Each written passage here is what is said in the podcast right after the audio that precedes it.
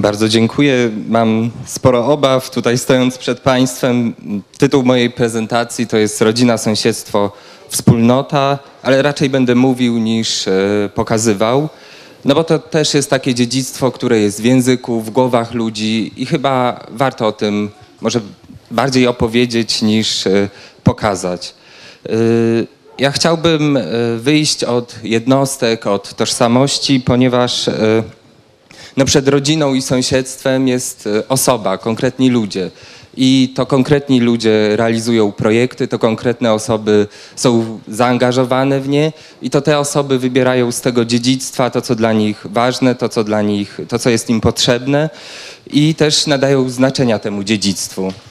Chciałbym właśnie opowiedzieć o kilku przypadkach osób, które, można powiedzieć, zostały porażone tym dziedzictwem i które coś, i dla których to dziedzictwo jest pewnego rodzaju wyzwaniem i, i które czerpią z, z tych zasobów. Kilka dni temu tutaj właśnie niedaleko w Maruzie miało miejsce spotkanie organizacji działających na obszarach wiejskich i tam był taki warsztat poświęcony dziedzictwu kulturowemu. Wzięło w nim udział kilka osób, a kilka osób podzieliło się swoimi doświadczeniami, jeśli chodzi o realizację projektów, o tym, jak doszli do tego, że to dziedzictwo jest dla nich ważne. I y, chciałbym trochę opowiedzieć o tych osobach. To są, y, to są osoby z całej Polski, ale też wybrałem takie przykłady odnoszące się bardziej do Warmii i do Mazur. Pierwszą osobą jest pani Alina Buszyniewicz. Ona, je, ona działa w takim stowarzyszeniu Dialog, miejscowość Pogobie i to jest taka postać, to jest aktywna działaczka lokalna, bardzo zaangażowana w to, co robi ze strony organizacji pozarządowych i ona o tych kwestiach związanych z tą tożsamością, no, no bo dla, dla niej ta tożsamość jest pewnego rodzaju wyzwaniem. Mówi w następujący sposób. Jej rodzice pochodzą z Kurpi, ona urodziła się w tej mazurskiej miejscowości Pogobie, a ona mówi: moje korzenie nie wywodzą się ani z Kurpi, ani z Mazur, nie czuję się ani jednym, ani drugim. My, mieszkańcy, tworzymy własną tożsamość. Ja tego Państwu nie powiedziałem, ale tak jeszcze tytułem wstępu, ważna jest ta tożsamość, bo chodzi o to, że my realizując projekty, my angażując się w różnego rodzaju projekty, to my się zmieniamy. To zmienia się nasze postrzeganie świata, nasza wrażliwość, nasze związki z miejscem, zakorzenienie i to wszystko dzieje się dzięki tym projektom, w których uczestniczymy. I tutaj właśnie przy, pani Alina mówi, no to, co mnie do tego działania zainspirowało, to jest właśnie ta chęć poukładania sobie tego, kim jestem, skąd się wywodzę i w jaki sposób to się odbyło. No ona zaczęła tak od tej historii lokalnej, od zbierania różnego rodzaju tradycji, wspomnień, ale to się zaczęło tak prozaicznie, bo pewnego razu do, do niej przyszła córka, wróciła ze szkoły i mówi: mamo, słuchaj, jakie ja historie słyszałam. Mamo, ta moja koleżanka opowiada mi o jakichś dziwach, marach, legendach, podaniach, bajkach. No, a kim ona jest? No to jest ta Kasia. No, a ta, ta Kasia, która ma babkę, y, starą Mazurkę, która jej te wszystkie historie opowiedziała. No i pani Alina pomyślała tak, no to ja do niej pójdę. No i oczywiście udała się do niej, y, poprosiła o... Y, opowiedzenie tych historii. No, ta się na początku nie zgodziła, ponieważ y, powiedziała tak, to są brednie, to nie ma to znaczenia. To są brednie i, y, i ona nie chciała o tym mówić, ale po pewnym czasie doszło do tej wymiany. Te, te bajki, podania mazurskie zostały opisane i, i to się udało pani Alinie. Pani Alina też y, dowiedziała się bardzo dużo na temat historii przedwojennej i też, też wojennej tej miejscowości. I chodzi o to, że tutaj był taki kontakt z żywym człowiekiem. Korzenie pani Aliny są na Kurp- korzenie, tradycje rodzinne są na Kurpiach, ale ona mieszkała właśnie w tej miejscowości mazurskiej, ale nie miała takich związków bezpośrednich z tym miejscem, takich, powiedziałbym, rodzinnych. Więc ten kontakt z tą starszą osobą i ta wymiana doświadczeń pozwoliły jej jak gdyby czerpać także z tej tradycji mazurskiej. Chciałbym jeszcze tutaj przytoczyć pewien przykład osoby Bo, bo mówimy o tej tożsamości, o tym związku z miejscem. My bardzo często mamy różnego rodzaju takie wspomnienia z, związane z miejscem urodzenia i czasami jest tak, że opuszczamy miejsce, z którego pochodzimy, ale do niego wracamy w myślach, w snach, to, to, to, a czasami to się przejawia w ten sposób, że mamy taką konieczność powrotu w to miejsce, z którego wyszliśmy. I pani Alina opowiedziała o swojej koleżance, poetce, Krystyna Bandera, która urodziła się w Jatrlu. Z wykształcenia jest nauczycielką, wyjechała do Radomia, później wróciła. I chodzi o to, że pani, ten związek z miejscem pani Krystyny przekłada się na to, że to jest inspiracja dla jej twórczości, dla opisywania życia codziennego i to ja pozwolę sobie przeczytać jeden wiersz, no bo to jest właśnie stąd, z Warmii i Mazur. Modlitwa. Stół, co kiedyś był okrągły, dźwiga z kawą szklany dzbanek, cukierniczkę, kubek, spodek i zaczyna się poranek. Na słonecznej siadam plamie, serce syci myśl świąteczna. Jeśli w niebie jest jak w Jatrlu, to ja pani będę grzeczna. Kawę piję, ptaków słucham, otulona cudów mrowiem. I jak dziecko wciąż zdumiona, w myślach tak powtarzam sobie. Panie, wiem, że myśl moje to herezja, niebezpieczna, lecz gdy mnie zostawisz w Jatrlu, to ja panie będę grzeczna. I to jest y, przykład właśnie takiego, y, że, że to opuszczenie y, tej miejscowości spowodowało, że ona miała taką potrzebę pisania na ten temat, y, wyrażania się, y, no i też czerpania y, z tego miejsca, z, z Jatrlu. To jest źródło jej inspiracji. Natomiast y, też często jest tak, że opuszczając ten, ten dom rodzinny, y, mamy taką potrzebę y, kontaktu z tym miejscem. Szukamy w sieci, w internecie informacji na temat, na temat naszej miejscowości. Czasami znajdujemy, czasami nie, ale jest taka inicjatywa jak Atlas Wsi. To jest taka strona internetowa, gdzie można zamieszczać opisy bardzo różnorodnych inicjatyw, nie tylko inicjatyw, ale całych miejscowości. Na przykład tam są takie zakładki jak krajobraz, architektura, a tutaj ważne jest to, że to jest taka encyklopedia tworzona przez użytkowników i dla użytkowników. To bardzo ważne jest to, żeby tam były takie y, opisy subiektywne. To nie ma być taka encyklopedia y, typu Wikipedia. To, może, to mogą być właśnie historie ludzi, historie mieszkańców i to jest taki... Taki, takie miejsce, można powiedzieć, spotkań. Moja koleżanka z fundacji, która to prowadzi, otrzymuje różnego rodzaju informacje, prośby. Czy mogłaby się pani skontaktować z kimś z tej miejscowości, żeby opisał ją, bo ja chciałbym się czegoś dowiedzieć o, o tych korzeniach, o tej wsi, z której pochodzę. I, i, to, i to jest takie narzędzie, które można wykorzystać i też to jest takie narzędzie, które kosztuje tylko naszą pracę, a nie kosztuje, nie, nie musimy wydawać publikacji. Mo, możemy to zrobić jak gdyby od razu na miejscu, łącząc się z internetem. Mam jeszcze przykład tutaj takiej osoby, tożsamości, bo, bo tak jak mówiłem o pani Alinie, no to to jest taka tożsamość, gdzie ona podejmuje wysiłek, podejmuje pracę nad tym, żeby się określić, usytuować jakoś wobec tego dziedzictwa kulturowego, które jest w jej miejscowości. Natomiast jest jeszcze taki, w czasie tego spotkania w Maruzie był Łukasz Wenda, on jest ze Stowarzyszenia Rozwoju Miejscowości Studzianka i to stowarzyszenie to, to jest północna Lubelszczyzna i to stowarzyszenie no, no, kultywuje te tradycje tatarskie, ale chodzi o to, że Łukasz w pewnym momencie, bo on miał bardzo dobre perspektywy, skończył pracę, skończył studia, historię, no i on w pewnym momencie podjął decyzję, to ja się chcę zajmować tylko tym dziedzictwem kulturowym i wracam do siebie na wieś. I to, i to jest taki właśnie przykład, kiedy osoba zainteresowana tym dziedzictwem podejmuje decyzję, chcę się tylko tym zajmować, wracam do siebie i organizuję całe to życie tej społeczności. To jest też bardzo takie odważne i bardzo, no, mnie to imponuje. Mam tutaj jeszcze jedną osobę, bo skoro mówimy o tych tożsamościach, ale nie wiem, czy mi się to odtworzy, bo chciałbym Państwu to pokazać. Herzlich willkommen, Herr Präsident, sehr geehrte Damen und Herren. Tak bych przywitała u was w moim małym hajmacie. Ja jestem opolskiego, ta opolską dziołcha. Nazywam się Brygida Więcek, jestem radną w gminie Szczeleczki, jestem przewodniczącą Zarządu Gminnego Mniejszości Niemieckiej i mamy około tysiąc siedemset członków, którzy działają w tych wsiach, na tej gminie. Jest to dziesięć kół i gdyby nie oni, to, to życie wiejskie, kulturalne pewnie by zamarło.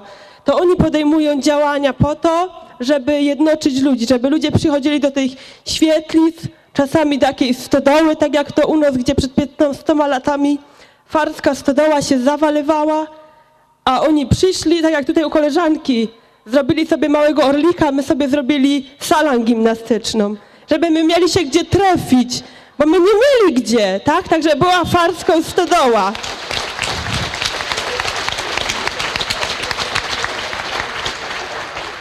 Co roku organizujemy Dzień Seniora, Kindertag, ja Dzień Dziecka, bo za niedługo go mamy. Później robimy Święto Marcina, Boże Narodzenie. Jak przyjdziemy, zaprosimy tych seniorów i oni przyjdą o lasce.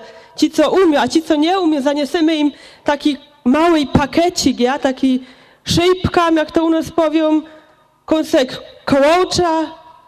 A oni powią, wyście jeszcze o mnie pamiętali, a my go domy ja. Bo wyście przed dwudziestoma dwoma latami zakładali ta mniejszość na Opolszczyźnie. Także zaczęli to nasi dziadkowie, kontynuowali nasi rodzice, a my jako młodzież to kontynuujemy dzisiaj. I jeżeli dumno, że jeżeli radną mniejszości w gminie i mam tam odwagę to powiedzieć. I cieszę się z tego, że tutaj ci ludzie, oni są wszyscy dumni z tego, że mieszkają na wsiach, że robią dla tych ludzi. I że mają wsparcie w tych ludziach. To, że nam idzie źle, to nie jest ważne. Ważne, że są wszyscy tacy sami. Wszyscy są my równi. Opolszczyzna jest niezwykłą różnorodnością. Tam są Niemcy, Czesi, Zapotam mamy Polołków i nikt się o tym nie wadzi. Żyjemy wszyscy tak. I to jest najfajniejsze. Dziękuję bardzo.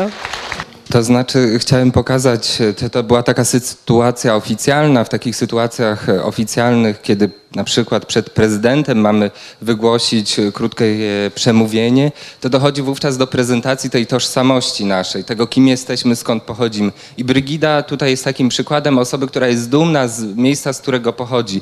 I tu słuchając tego, no to słyszeliśmy, że tu jest język, tu jest mowa o świętach, tu jest mowa o tym, że o przynależności do mniejszości, to tu jest mowa o działalności w stowarzyszeniu i to wszystko jest ważne dla Brygidy. Ona bardzo mi zajmuje zaimponowała tym, tym wystąpieniem przed prezydentem i to, i to, że mówiła gwarą, to tylko spowodowało, że to wystąpienie było jeszcze ciekawsze. I teraz o, już czas, a ja jestem w połowie.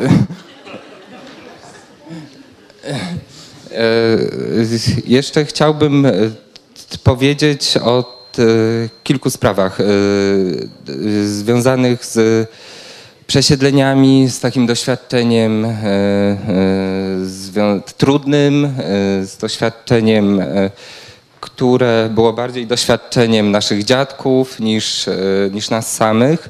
To jest, ja, to, ja podam przykład tylko z Bieszczadów, dlatego że nie chcę, nie, celowo nie wybrałem stąd tego przykładu, ale on no, jest na tyle obrazowe, że pokaże nam, jak, co my myślimy, mówiąc o tych wysiedleniach, przesiedleniach. Ja tu też przeczytam taki fragment. To jest, mówi starsza osoba przesiedlona w tysiąc dziewięćset pięćdziesiątym pierwszym roku z, z, z Sokala w Bieszczady. I nie jestem tubylcem, nie urodziłam się tutaj. Urodziłam się na Kresach Wschodnich, w powiecie sokalskim, w miejscowości Ostrów. No i tam mieszkałam, tam chodziłam do szkoły. W tysiąc dziewięćset pięćdziesiątym pierwszym roku, kiedy nastąpiła wymiana odcinków terytorialnych, Rosja oddawała nam tutaj cały powiat ustrzycki, a zabierała nam cały powiat sokalski. No i tutaj nas przywieźli. Ogłosili to wysiedlenie w maju, ale pozwolili nam tam jeszcze zbiory zebrać, no bo było o zimę, zasiane i tak dalej. To wszystko żeśmy pozbierali.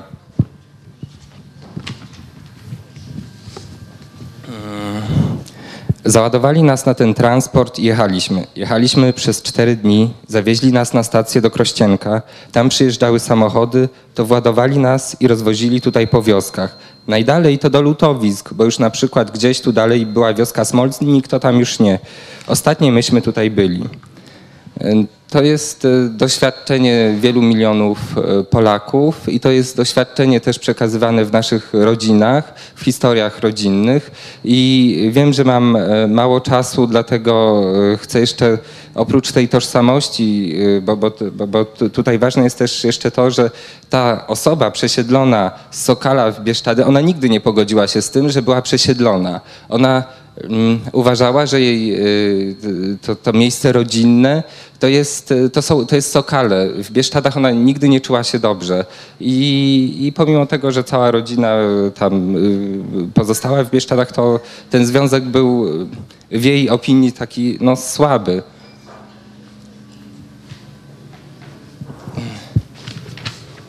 I to jest właśnie przykład takiej trochę, można powiedzieć, tożsamości niepogodzonej. A teraz przechodząc do rodziny, sąsiedztwa, wspólnoty, powiem w skrócie, bo nie chcę tutaj wracać do tej, nie chcę tutaj cytować tej publikacji. Państwo zresztą mogą to sobie przeczytać, ale kilka punktów, jeśli chodzi o to życie rodzinne. Jeżeli chodzi o te tradycje rodzinne, to moim zdaniem jest to takie dziedzictwo trudne do uchwycenia, ponieważ musimy zbliżyć się do tej rodziny, musimy ją poznać. To jest, i to też jest przekazywane w domach. Córka przekazuje matce, matka przekazuje córce czy babka i to jest, no i to jest takie dziedzictwo niewidoczne gołym okiem. Ale jeśli myślimy o tych tradycjach rodzinnych, o tym dziedzictwie z tym związanym, to mam tutaj kilka takich punktów. Na przykład jest to pamięć rodziny. Jakie zwyczaje są związane z rodziną? W jaki sposób obchodzone są chrzty, wesela, pogrzeby? Jakie są kluczowe momenty w życiu rodziny? Czy z rodziną są związane jakieś pamiątki, zdjęcia? To też z rodziną są związane takie przedmioty, szczególnie bliskie każdemu, na przykład, nie wiem, woreczek z ziemią przywieziony ze wschodu w Bieszczady na przykład. To są, to jest dużo takich właśnie drobiazgów, które budują to nasze życie rodzinne i my o nich wiemy, ale wiemy dlatego, że nam powiedział to ktoś, ktoś w rodzinie, że, że będąc w tej rodzinie ktoś nam o tym opowiada, nadaje znaczenia tym przedmiotom. Dla osób, które są z zewnątrz, te przedmioty to jest tylko zwykły worek, a dla nas to jest woreczek z ziemią przywieziony właśnie z tych terenów. Przestrzeń rodziny, to jest ogród, to, jest, to są miejsca spotkań, tutaj była mowa o drzewach. Może być tak, że nasz prapradziad zasadził drzewo w ogrodzie. My co roku spotykamy się pod tym drzewem i co roku mają miejsce tam uroczystości rodzinne. I to drzewo ma znaczenie dla naszej rodziny, bo dla sąsiadów już niekoniecznie. I to, i to też jest taki ważny element. Mam już niewiele czasu, więc przejdę szybko do sąsiedztwa i wspólnoty. Sąsiedztwo, no to relacje sąsiedzkie, ale myśląc o sąsiedztwie, myślę też o książce Jana Tomasza Grossa, Sąsiedzi, i myślę o tym, o wspólnych projektach realizowanych na rzecz tego, żeby żeby pogodzić tych sąsiadów, którzy musieli wyjechać, opuścić nasze miejscowości z, z tymi obecnymi mieszkańcami. Takich projektów jest dużo. Na przykład Fundacja Sztuk Kultur Narodów takie projekty realizowała. Tutaj są Faryny w starej fotografii, fragment wystawy. Mamy przyjemność gościć księdza Romana Wiśniewskiego, który, który zrealizował ten projekt, bo otrzymał od byłego mieszkańca Faryn, yy, otrzymał album ze zdjęciami. No i wykorzystał ten album, no, zrobił piękną wystawę. Tutaj fragmenty Państwo mogą widzieć. Jest pani też sołtys z Faryn, Helena Dąbkowska, serdecznie witam. Jeśli chcieliby Państwo więcej na temat tej wystawy dowiedzieć się, to oni bardzo chętnie dopowiedzą i opowiedzą. Natomiast ja już wspólnota, można, odsyłam do publikacji, nie będę tego powtarzał. Serdecznie Państwu dziękuję. Dziękuję bardzo. Tu mnie Ania pocieszyła na, na, na duchu, mówił, współczuję mojej roli, prawda, i, i takiego pilnowania.